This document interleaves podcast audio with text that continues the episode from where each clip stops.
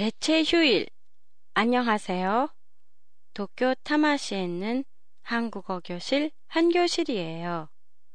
올해부터 한국에서는 공휴일이 일요일인 경우 월요일까지 쉬는 대체 공휴일이 처음으로 시작되는데요. 마침 다음 주 7일부터 10일까지 추석 연휴로 사상 처음으로 대체 공휴일이 적용돼요. 한국에서는 추석 당일과 추석 전후의 이틀을 합쳐서 3일을 휴일로 정하고 있는데요. 올해는 추석 전날인 7일이 일요일이어서 대체 공휴일에 해당해요. 그런데 이 대체 공휴일에 대해 논란이 많습니다.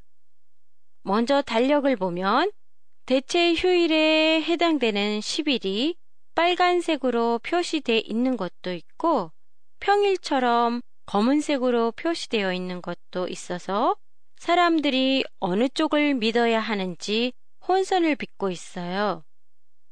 일본에서는 대체 휴일에 모든 기업이나 학교가 쉬는 게 원칙이지만 한국에서는 법 규정에 학교, 금융권, 관공서 등의 일부분의 사람들만 쉴 수 있고 일반 기업은 꼭 쉬지 않아도 돼요.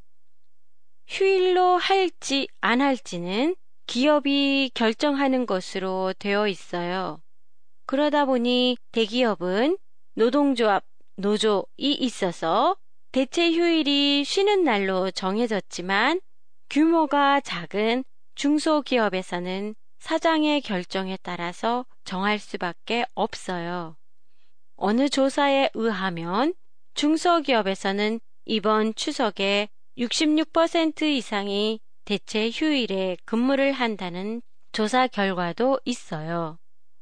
또 한 가지, 일본의 대체 휴일은 모든 공휴일에 적용되지만 한국의 대체 휴일은 설날, 추석, 어린이날에만 적용이 돼요.